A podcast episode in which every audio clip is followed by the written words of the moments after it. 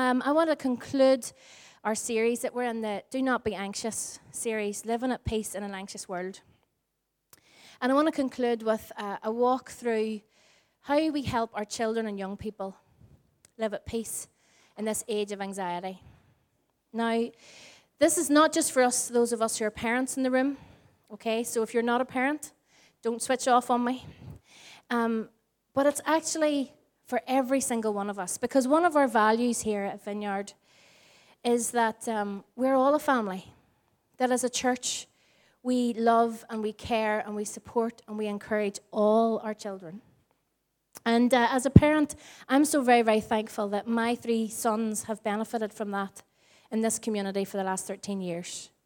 That Jason and I are not the only two people in this community that have poured into their lives, that have supported them, that have encouraged them, that have spoken words of encouragement over them, have even rebuked them when they've needed rebuked. Sharon Cummings was brilliant at doing that when they were younger because she was like their auntie, and, uh, and it was brilliant. But that's all part of, of being a family. And in Africa, they say it takes a village to raise a child, and I think it takes a church to raise a child. And uh, so, every one of us, every single one of us this morning here has a role to play. You know, if you're not a parent yet, I'm pretty sure that your friends of children, your friends maybe have kids that you have influence on, you're an aunt or an uncle, you're a cousin, you're maybe a brother or a sister, your grandparents, your mums and dads, or your stepmoms and dads, or your surrogate mums and dads. And I got adopted into a whole other family when I was growing up. I mean, I, my mum and dad are still alive and I'm in their family, but I became unofficially adopted, we used to say, into my best friend's family. Because she had five brothers and I had none. And she was more than happy to let me borrow them and pretend they were hers. She would come to my house because it was so quiet, and I would go to her house because it wasn't so quiet. And uh, we would share each other's families. And, and I want us as a, as a church family to see that, that all our children, all the children that are up in that wee room there, those the baby vines room, the children that are in baby in Cheryl's vineyard kids out the back, the teenagers and, and the young people that are in the, the foyer, all these children are our children. They're all our children. But I realize that in this talk today, probably the weight of it is going to fall most heavily on us that are parents. So I want to encourage you this morning to listen to this talk with through a huge lens of grace for yourself.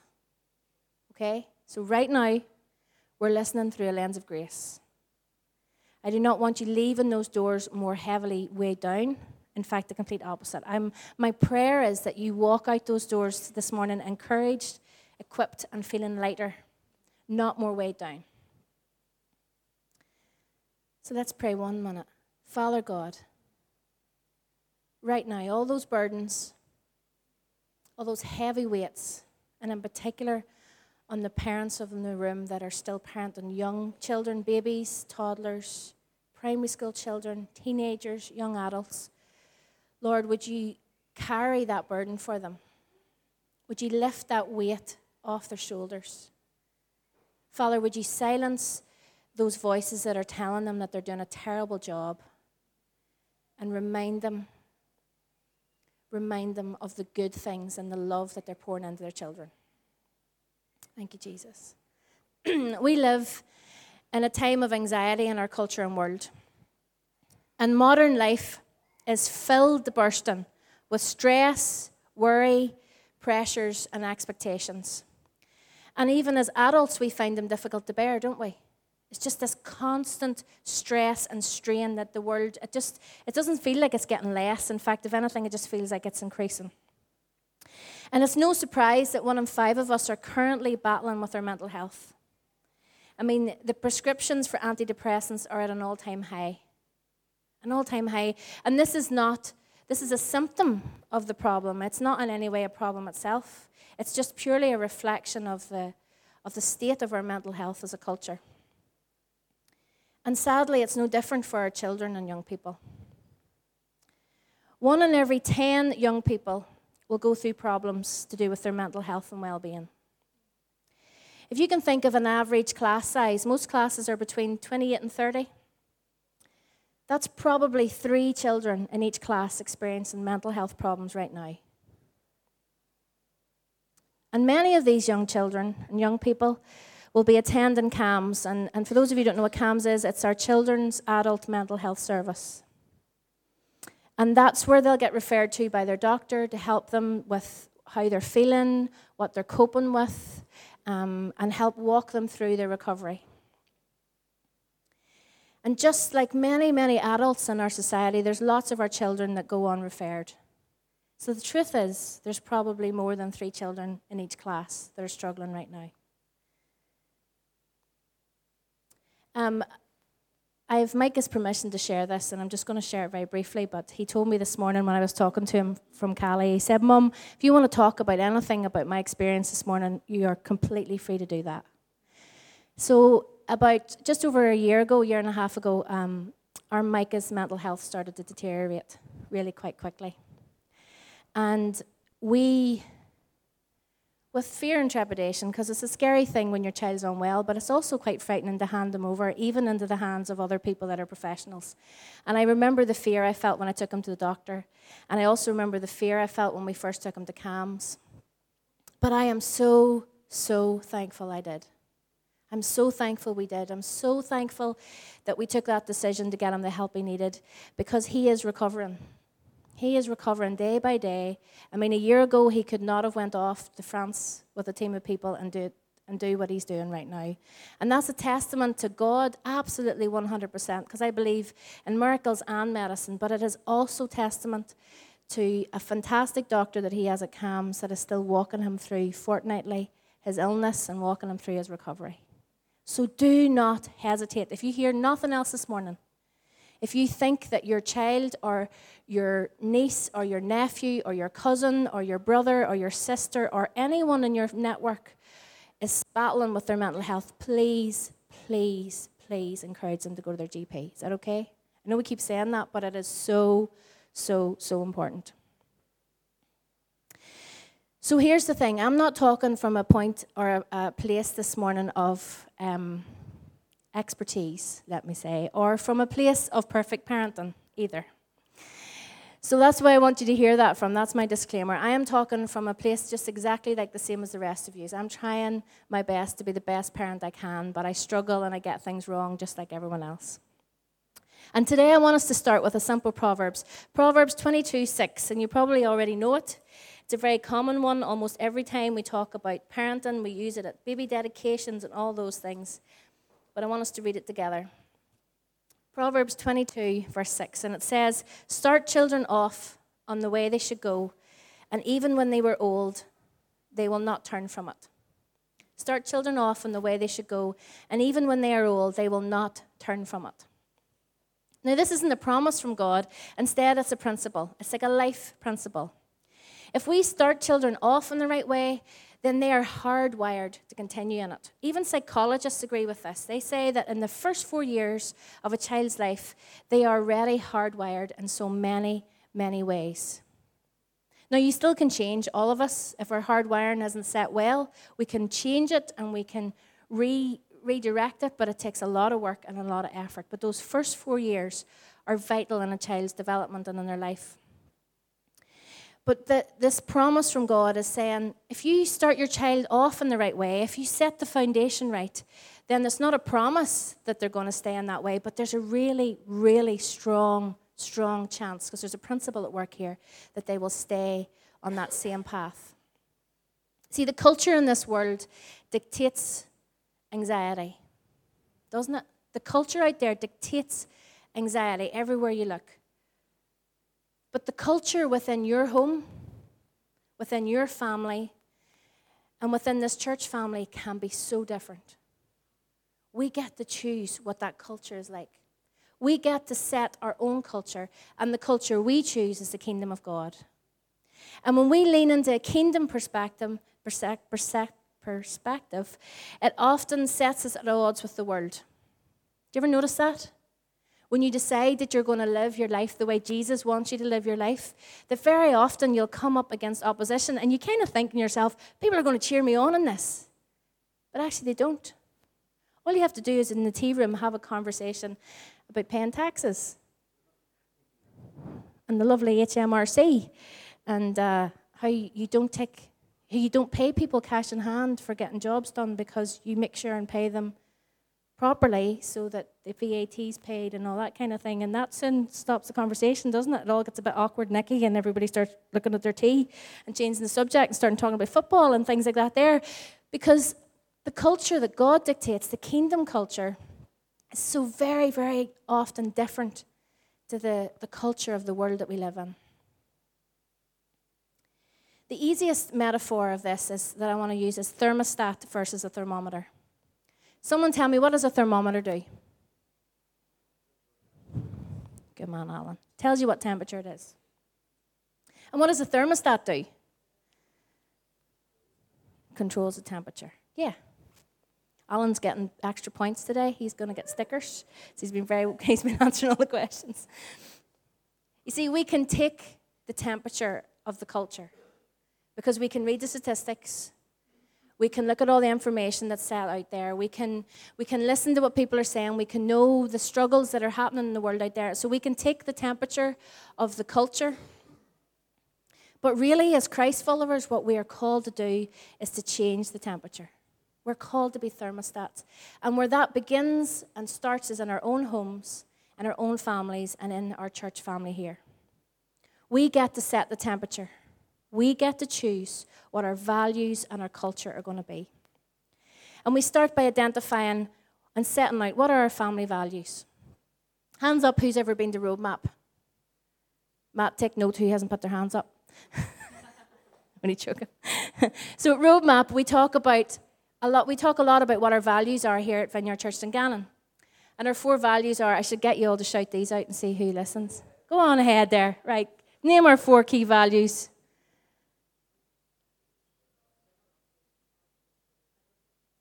Outward focus, yeah, very good. So, one more. Begin with R. Renewal. Generosity, outward focused, empowered transformation, and renewal. And these four key values, they shape us, not just in the things we do, but actually how we do them. So, for example, generosity is very important. So, um, Jason uses this story, which is quite good. Um, we stopped cutting the donuts up on a Sunday morning. We used to give donuts, and Jason would come in and they'd be cut up on two. And I can understand that because sometimes people don't want a whole donut, they just want half a donut. Right? So all these healthy people and all that sort of thing. But it used to, it kind of went against our, our sense of generosity. We were like going, no, but that doesn't look very generous. It looks like we just want people to take half a donut. So then we stopped cutting up the donuts and put a wee knife out. So if anyone wanted to cut up their own donut, they could do that. That's a small example. But you see, it matters not just what we do, but how we do it, doesn't it? You know, we want to be a generous people. Well, it's exactly the same as your family. And we discovered those four key values because we asked people in the world and people that we knew, people in the world, we asked just people who knew us. We asked the council, we asked other agencies that we worked with, we asked other friends who had other churches. We said, if you were to pick four words to describe Vineyard Church in Dungannon, what would they be? And these are the things that came back time and time again. So, as a family, in your home, what are your values? What are the values that describe you? Your unique family. What's your culture? Because whether you have ever intentionally thought this through or not, you have one. You all, every single one of us, have a culture in our home and in our family, whether we have ever articulated it or whether we can ever describe it or not, we have a culture and we have values that underpin everything we do. So think about it. And very often, it's the people on the outside that will be able to tell you what they are. Um, I love leading life groups, and I absolutely love it. And, I, and sometimes, you know, you get when I have a room full of people, one of the things I'll do, I'll say is, right, let's, we're going to start encouraging each other, but I want us to speak positively about ourselves first. And usually it's like one of those moments, you know, like in a, in a film where the, the bush sort of rolls through the middle of the room. Tumbleweed, that's it. Thank you. Tumbleweed. Because no one wants to say anything positive about themselves. Everyone sits there. And plus, for some people, they, they don't honestly know what to say positively about themselves. Then you turn it around and you say to the other people in the room, begin speaking positively or speak a word of encouragement over the other people. And all of a sudden, an hour later, you're trying to get everyone to be quiet. Because we can very often, can't we? We can see the positive and the encouragement in other people's lives more than we can see it ourselves. So get people around you and ask them, what, what, are, what are our values? What do you think? What, when you think of us as a family, what do you see? What do you think? Um, our culture and, and who we are as a family, that, that culture and that values, it leaks out. They leak out. People see them. They'll say, that, that family is very honest. They're very honest people. We do this all the time, don't we? Or we say, they're a bit stingy. or we say, you know, that family, they just seem to be kind. They're always doing kind things for people. Or that family, oh, they have a bit of an anger issue. And you can see it through the whole family. They all have a bit of an anger issue, etc. The values of your family and home, they become the values that spill into every area of your life, and especially into the lives of the children and young people that surround us. They are like sponges. They tell us that all the time, don't they? Children and young people are like sponges, and they pick up way more on what you do than what we say. And as a parent, I wish that wasn't true. I wish that they could just do what I tell them to do and the things I know that are right. But the truth is, I know that I have three boys watching me. And actually, more often than enough, I see sometimes my not so nice characters, not so much, mind you, because they're very lovely children. But sometimes I can see my more negative things popping up in their wee lives, and it's like a mirror looking back at me, and I really don't like it. It makes me feel bad. But they watch us, they mimic us, they absorb all that's going on around them. And then when they become teenagers, they tell us about them. Yeah, that's a fun time. But as a parent, we can look at this either as something that's scary and frightening, or we can look at it as an amazing challenge and privilege. That we get to set these values into our children, that we get to give them the very, very best. And here's the good news we don't do this alone. We have our really close, dear friend, the Holy Spirit, to lead us, to empower us, and to help us to create a culture in our home that nurtures peace and that is a safe harbour and a sea of anxiousness. Galatians 5 22 and 23 says this But the Holy Spirit produces this kind of fruit in our lives joy, love, joy, peace, patience, kindness, goodness, faithfulness, gentleness, and self control. There is no law against these things. See, when we live our lives ruled by the Holy Spirit, walking in step with the Holy Spirit, deeply connected to the vine, Jesus, then we should produce good fruit. And the fruit listed here are great values. They are great values to frame our families around, aren't they? Who doesn't want to live in a family that's full of love, joy, and peace? Even just the first three.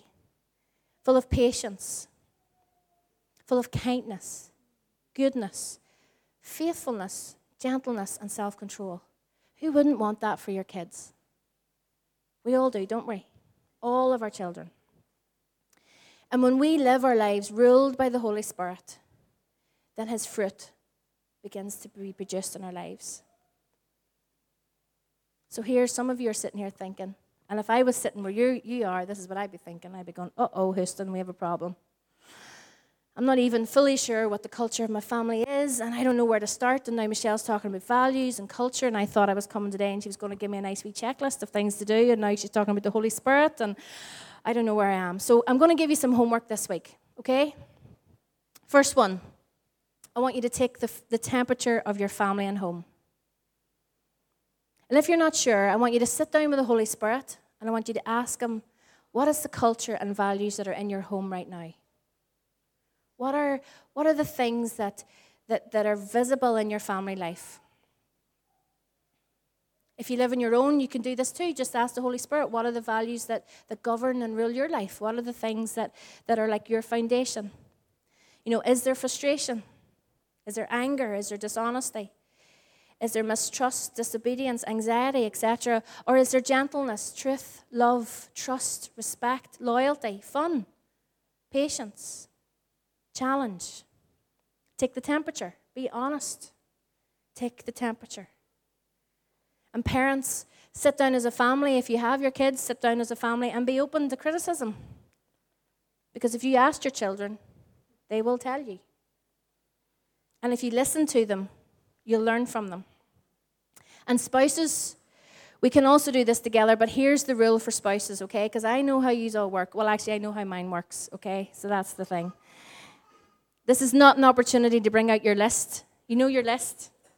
You know the could do better list that we all have for our spouses? None of the rest of you have that, do you? No, it's only me. Sorry. You're not allowed to bring that out. Facts are your friends. Have you ever been lost? Anyone ever been lost? Out driving anywhere? The first thing you need to do is find out what road you're on, don't you?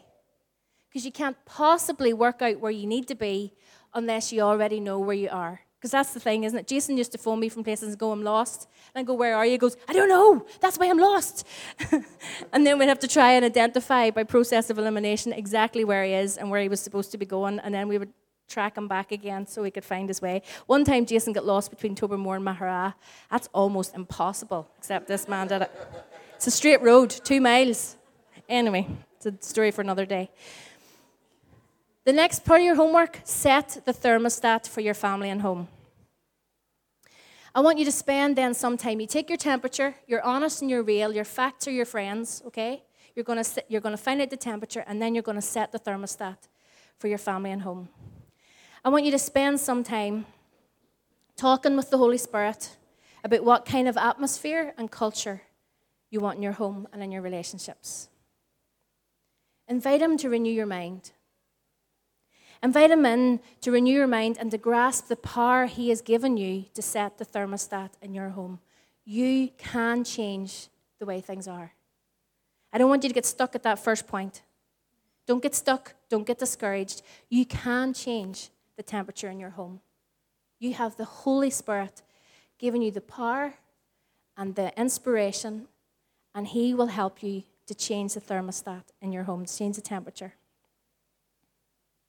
If you live with others, then spend time identifying what are the values that we want to see alive in our home. And here's what you'll discover you'll already discover that you have some key values in your house you will discover that in your home already there are key values that you live by, but you just haven't intentionally named them yet. And you maybe just need to focus in on them and actually give them more space and more um, kind of priority in your home. So start with three. And some of you really high functioning people will think three is too little, so you add on as many as you want, okay? But there's already positive, godly values at work in your homes. I know you guys. I know you. There's already positive, godly values at work in your homes. Once you've set the values, then all of a sudden decision making becomes easier. It's a bit like when you set a budget, set a family budget. Alison will be delighted I'm talking about budgets. You set a family budget, then it's easier to decide what you're going to spend your money on. And it's exactly the same thing with this. Once you set your values, once you call them out, once you prioritize them, then all of a sudden it's easy to make decisions. If you decide that, um, if you decide, I'm trying to think of an example, if you decide that honesty is a really important value in your home, then that shapes how you discipline, that shapes how you teach, and that shapes how you lead your children. That means that honesty becomes something, truth and honesty becomes something that is a complete non negotiable in your house. And all of a sudden, as, as an adult in the house, you become really aware of those little sponges all around you that you're, you, that, that you're influencing. It just doesn't direct their life, but it completely directs your life too. In post war Britain, our overall culture has gradually, through the generations, become more child centered. Before the wars, children still worked down the mines. Imagine that. It's awful. In the 70s, which I remember because now everyone knows I'm 45, um, in the 70s, children could still be caned in school. Who remembers that? Like, seriously. I remember being petrified. I never even got caned, and I'm traumatized. It was awful. Did you ever get caned, Jason? Oh. you didn't deserve it, darling. It was an injustice. Of course it was.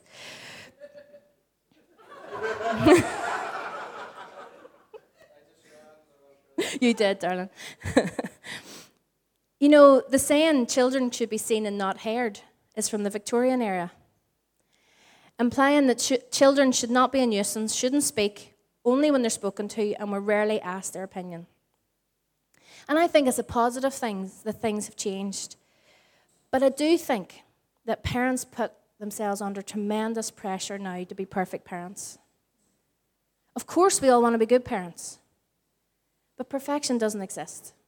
None of us can live up to this completely unrealistic expectation of what we think it is to be a perfect, perfect parent. And it sometimes as if, as parents, we live in absolute fear that our children are going to grow up and become adults and they're just going to blame us for everything that's gone wrong in their life. We even joke about it, don't we? We joke, we say, oh, we'll pay for your therapy. I mean, we do, don't we? We say those sort of things to our children because it's like we're already expecting that we've messed them up in some way that they're going to need fixed down the road. And time and time again, it's as if we've become more and more and more child centered. And I don't want to be controversial this morning, but I disagree with a completely child centered approach because it isn't what I see in Scripture. Time and time again, I see a gospel message that is completely one another focused rather than me focused. And it's a clash of cultures between the world versus the kingdom. Now, I do not for one moment think that we should go back to children down mines. That is not what I'm saying. And I'm certainly not saying that we should bring back the canes in school. That is not what I'm saying either. But the world says center everything around your child and young person. Center it all around what they want and what they desire, and everything will be okay. But the kingdom, what does the kingdom say? The kingdom perspective says teach your child about one another. Teach them the perspective of obeying your parents, love your enemies, love one another, serve one another, treat others as you want to be treated yourself, be humble, be gentle, pray for those who actively are against you. That's what the kingdom says. That's what the kingdom says. Because the kingdom says that we live in a, in a way and in a home that is Christ centered, not child centered. The best thing that we can give our children is a home that is Christ centered. His kingdom first. Seek first the kingdom of God, and then all these things will be added to you. So, how do we build resilience? I'm going to run through these really, really quickly. This is the practical, practical part of the talk. I have listened to um, some psychologists this week. I've been listening to some, some talks from people way, way, way more uh, educated and trained in this stuff than I have, and I have just drilled these down to eight essentials that I think for building resilience in our children. The first one is all children and young people need routines and boundaries. Routines and boundaries are our friends. And your teenager will kick against it, so will your toddler, so will your baby, and so will your primary school child. So, all the whole way through, they will kick against them, but they are good for them all right through your life. And even as adults, we benefit from boundaries and routines because they keep us safe. Now, if the boundary and routine is too tight and too stifling, then the life is squeezed out of us, isn't it? Have you ever been in that situation where you just feel too contained and too, the structure is too tight and your life just can't spill out? But equally, the other, the other is not good. If we are in a, in a home or in a, in a structure, and a culture that's too loose, then we find ourselves constantly trying to find where the walls are. We just spill out and spill out and spill out. And for some young people, the first wall they hit is the police. And that's the truth, isn't it? Where the first line that's drawn is when they actually break the law, because up until then there's just been no, there's been no safe boundary for them. Second one, the importance of family connection. Family is the foundation for our, our children. And I mean extended family, I mean your family in your home, your friends, the, the people in your life that are like family, all those people that speak into your kids' lives in a positive way. And this is a foundation for a child's life. This is where they get their security from. Therefore, if this is off kilter, it can be a real source of anxiety. They begin to feel that that, that they're not as connected, that they're not as rooted in, then they can start to feel anxious. Studies have shown that the simple act of a family eating together, undistracted, has an incredibly positive impact on children and young people. Sometimes it's as simple as that eating together. Now, I know that is not possible every single day, but when it can be, it's just such a, a powerful practice. Another thing that um, sometimes children that are battling with anxiety and mental health problems, they say that even uh, the simple practice of 10 minutes a day undivided attention. So that can be doing a puzzle, reading a book, taking the dog a walk, kicking a ball about in the back garden, but just even 10 minutes of undivided attention with no phones. I'm the guiltiest parent in the world for having this in my hand all the time. Matthew will verify. It's not good. 10 minutes undivided attention can make an incredible difference to a child's recovery from mental health problems. Isn't that amazing? Because sometimes we think we have to give two hours and it just feels too much, doesn't it? We're thinking, we've already got this list of things to do, 10 minutes. Um, Cheryl has been invited for the past couple of years to take part in a FAST program which is called Families in School Together in Dungannon Primary. Brilliant project. And basically, she goes in and she gets to be part of that, and it's all about building connections between families and their children. It's just actively trying to promote that. And families that are, that are starting to struggle or that, that the teachers can see that there's just, they just need some help and support and how do we play together? How do we spend time together? And, um, and it's brilliant that that's happening and it's being piloted in Dungannon. Number three, talk about feelings and express emotions. So, so important. Help your child find the words. Help them find the words. If you see a young person or a child having a complete meltdown, right there in that moment is probably not the best time to try and teach them what they're feeling. But you see when they're okay and they're, and they're getting on all right and they're maybe watching a wee movie, this is a really simple tip. If they're just watching a movie, a Disney movie, and there's one of the characters is really sad or really angry or something, just say to them, What do you think they're feeling? And get them to identify the emotions and then get them to put the words on their feelings whenever they're feeling stressed. But if you don't teach them what they are, they won't know. All they feel is this just explosion of things going off inside them. And then if it comes to a time when they're struggling, they'll have the words to tell you what's going on. Number four, this is the hard one allow them to feel. I can almost feel the knots in your stomach tightening. You see, one of the hardest things to do is to allow our children to fail. We want to swoop in at every opportunity and rescue them. But they will only learn to problem solve if we let them solve their own problems. I'm really bad at this. Every time my boys come to me with a problem, I just jump in straight away with 10 solutions that they should have done and could do and all the rest of it. And I'm learning. I'm learning to let them find their own solutions Instead of me jumping in, I'll say to them, Well, what do you think you should do? What might work with that? You see, they're not going to learn resilience if they never fail. It's only when you fail and you get up and you go again that you actually learn from it and you build resilience into your life. Number five, develop empathy. This is such a kingdom principle. We need to teach our children to see and recognize what other people are going through acts of kindness. It's actually taken off. I think this is brilliant. Servant evangelism is taken off the world over. If you look on Pinterest or any of those things, it's like lists of random acts of kindness you can do for people, and it's wonderful. Because we all realize that actually we find our lives when we give it away. We find our lives when we give it away. Encourage our children to do simple things like include the child at school that always gets left out. Go through their toys regularly, once a year, a couple of times a year, and get them to give away stuff that they don't need. I don't know about you, but when my kids were smaller, we had so many toys, we had to put some in the attic because there wasn't enough room for them all, and then we would rotate them because there was too many for them even to play with, and then we would start clearing them out and giving them away. Take your children out in Big Serve. Davy would love to see you and your family out in Big Serve. Get them out serving people. Over the years, we have seen so many children amazingly good at doing these sort of things. Last year at Crash, Laura Gulby blew me away out in the streets. I've been doing servant evangelism for years and years, doing giveaways and just blessing people very simply.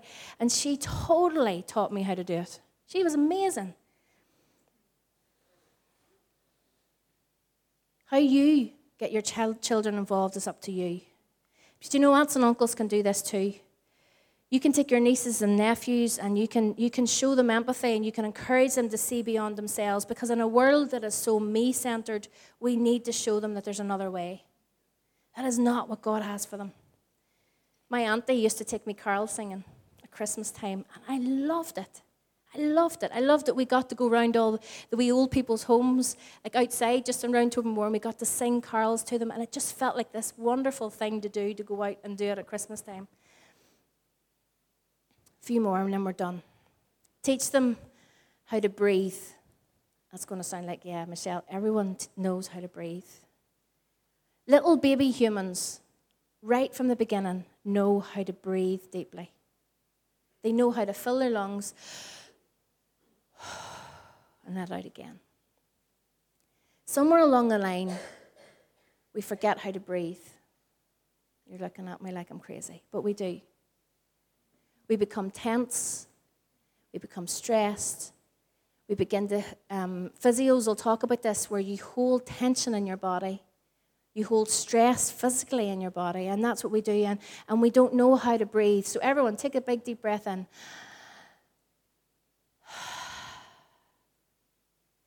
And when you're stressed and when you're anxious, your body um, starts um, releasing all these crazy flight or flight, fight or flight hormones that just cause you to become more anxious. And your brain becomes overloaded, and you really, really don't know how to calm yourself down. But the number one way, whether your child is a baby or whether they're a teenager, is encouraging them to breathe deep breaths and then all of a sudden, what happens is your body starts to calm down, the anxiety starts to go, and your brain follows suit. Isn't that magic? It's like a mystery. Teach them to breathe. So that if a time comes when they are anxious, and we all get anxious, and a time comes when they are stressed and they're overwhelmed, they will already have these tools.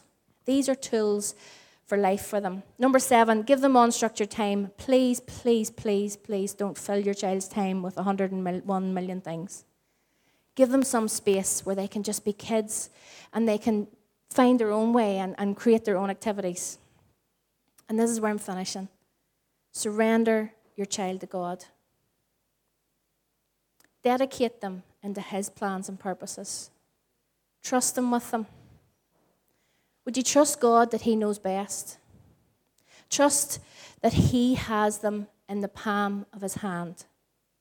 It doesn't matter what storm they're going through, it doesn't matter what struggle they're going through right now, but He has them in the palm of His hand.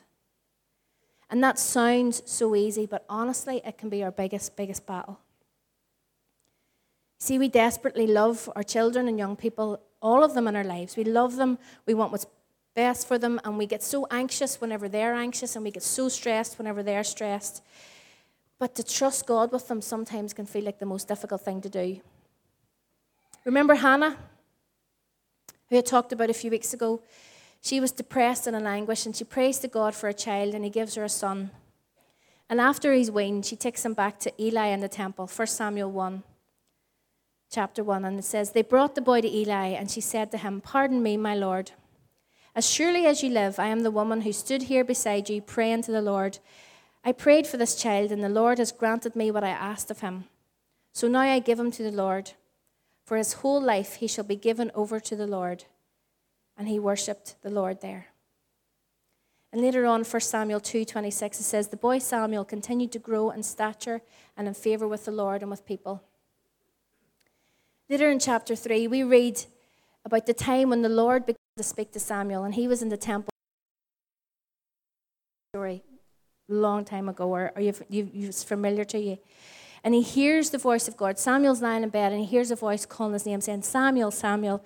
And he runs to Eli, and he says, Eli, what do you want? And Eli says, I didn't call you, go back to bed. And this happens a couple of times. And then on the third time he comes, and Eli says to him, The next time you hear the voice, say, Speak, Lord, your servant hears. And wee Samuel goes back to his bed and he hears the voice again and he hears God calling him Samuel, Samuel. And he says, Speak, Lord, your servant hears. Our children need us to encourage them to hear the voice of the Father. Eli the priest was not his father or mother, he was another trusted adult in his life. And yet he got to teach Samuel how to hear the voice of God. See, that's all of our jobs. Yes, it starts with, our, with us as parents, it starts with us, but it's all of our jobs. Whether you're a parent or you have, you know, as part of this family of God, and I just don't mean our volunteers, and we have some amazing volunteers. And if you volunteer in our kids' work or youth work, I want to say thank you so much for your investment in our children. Thank you so much for that. But it's not just their job, it's all of our job that we would teach our children and young people to know the voice of God. You see, apart from Jesus himself, there's no greater gift than we can give them. Pray for them. Would you pray for our children and young people as well as for your own? Would you pray for them? Would you pray over them? Would you pray with them? Would you remember that their Father in heaven loves them more than we do? Encourage their friendship with Jesus, who is a friend like no other. There is no greater friend they can have than Jesus and teach them to hear the voice of the Father. That they would recognize his voice and sense his presence. Let's stand.